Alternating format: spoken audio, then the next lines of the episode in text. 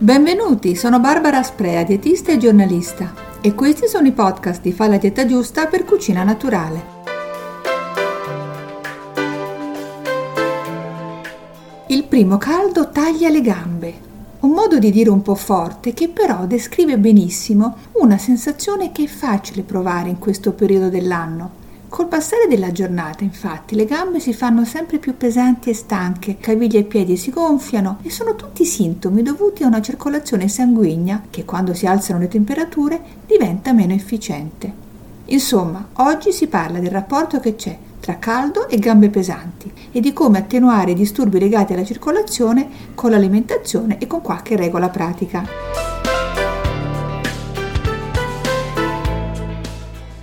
Delle gambe pesanti è un problema che riguarda particolarmente noi donne, perché abbiamo un sistema venoso più sensibile a questi fenomeni. Il caldo ha un effetto vasodilatatorio che rende più difficoltoso il ritorno venoso del sangue dagli arti inferiori verso l'alto. Un effetto questo che può colpire in inverno anche coloro che abitano in case con l'impianto di riscaldamento sotto il pavimento. In pratica, a causa del caldo, a livello dei piccoli vasi, il cosiddetto microcircolo di piedi e caviglie, avviene una specie di ingorgo di liquidi, perché i vasi pompano meno sangue di quanto occorrerebbe, con la conseguenza di aumentare ulteriormente la vasodilatazione e quindi facilitare la comparsa di ristagni nei tessuti, causa anche dei gonfiori.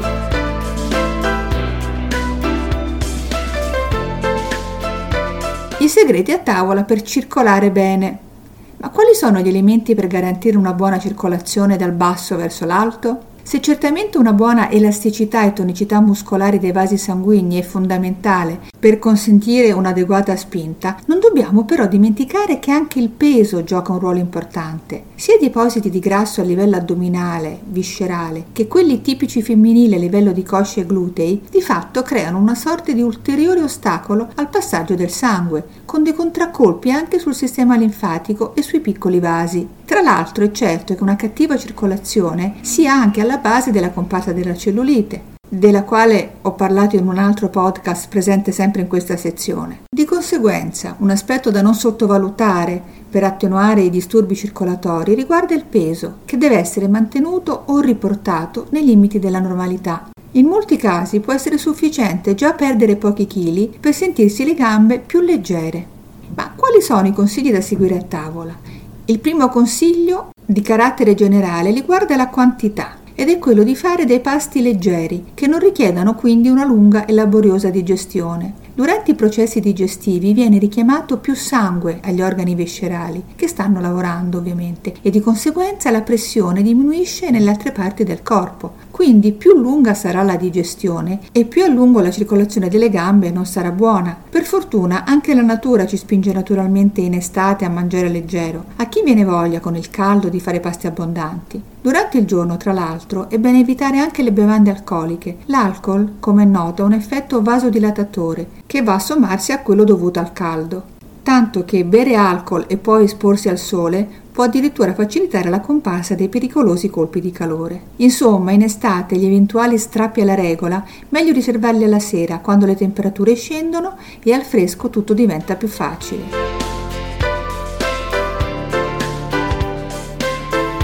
Tutti i giorni un po' di viola, All'interno di un'alimentazione sana e variata, gli alimenti da privilegiare sono quelli contenenti le sostanze antiossidanti, poiché il sole e le alte temperature aumentano i processi ossidativi e la produzione di radicali liberi, come è noto. In particolare, sarà importante assumere gli alimenti contenenti i principi attivi che servono proprio per la salute dei vasi sanguigni, che sono la vitamina C e i bioflavonoidi.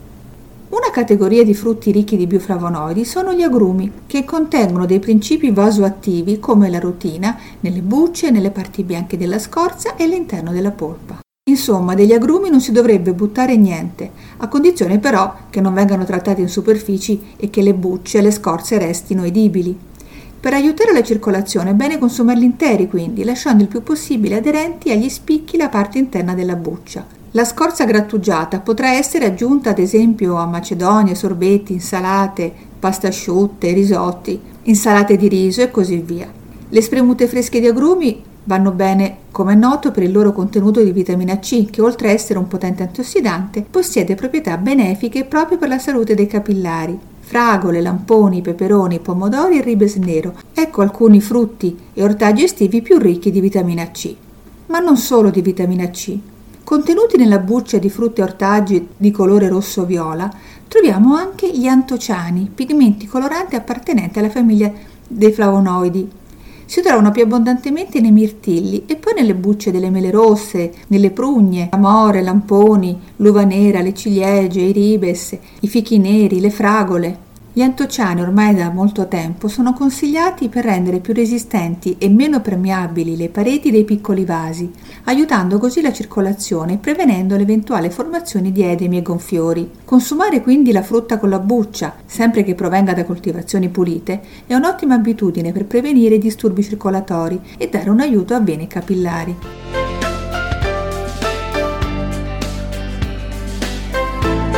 E se tutta la frutta viola, blu, rossa è considerata terapeutica, in realtà la ricerca scientifica in questi anni si è concentrata sui mirtilli, sugli effetti dei mirtilli, il cui bellissimo colore blu è dato dalle antocianine. I dosaggi terapeutici dei mirtilli, a seconda appunto delle ricerche, possono variare, ma una dose di 200 grammi al giorno è risultata efficace. Perciò, in tutto il mese di giugno, chi ha problemi circolatori può provare a fare una specie di dieta del mirtillo, e per renderla più facile, ecco qualche consiglio utile per ricordarsi di mettere più spesso i mirtilli a tavola. A colazione.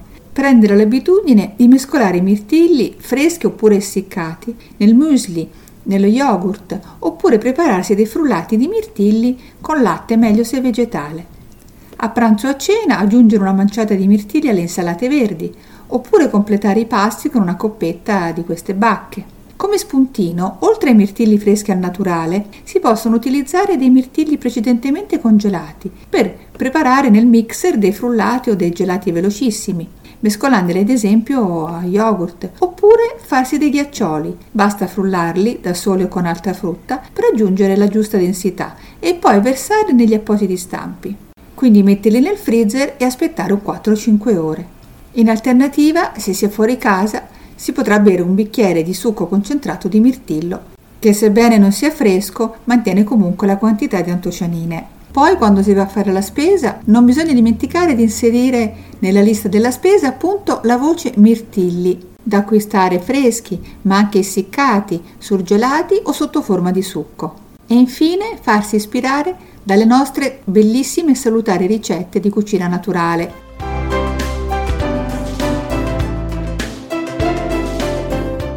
Oltre all'alimentazione, però, per favorire il ritorno venoso e migliorare la circolazione, quindi, è necessario anche fare attività fisica. In effetti è assolutamente controindicato stare seduti a lungo davanti al computer, ma cercare di fare delle pause per sgranchirsi un po' le articolazioni. Il nuoto come attività fisica è certamente uno sport tra i più benefici per la circolazione sanguigna, e in estate anche chi è in città può farlo in piscina ed è senz'altro uno degli sport più rinfrescanti e piacevoli da fare. Tuttavia, anche chi non fa sport può avere dei benefici per la circolazione anche con una semplice passeggiata. Camminare infatti aiuta i vasi sanguigni a pompare meglio il sangue verso l'alto.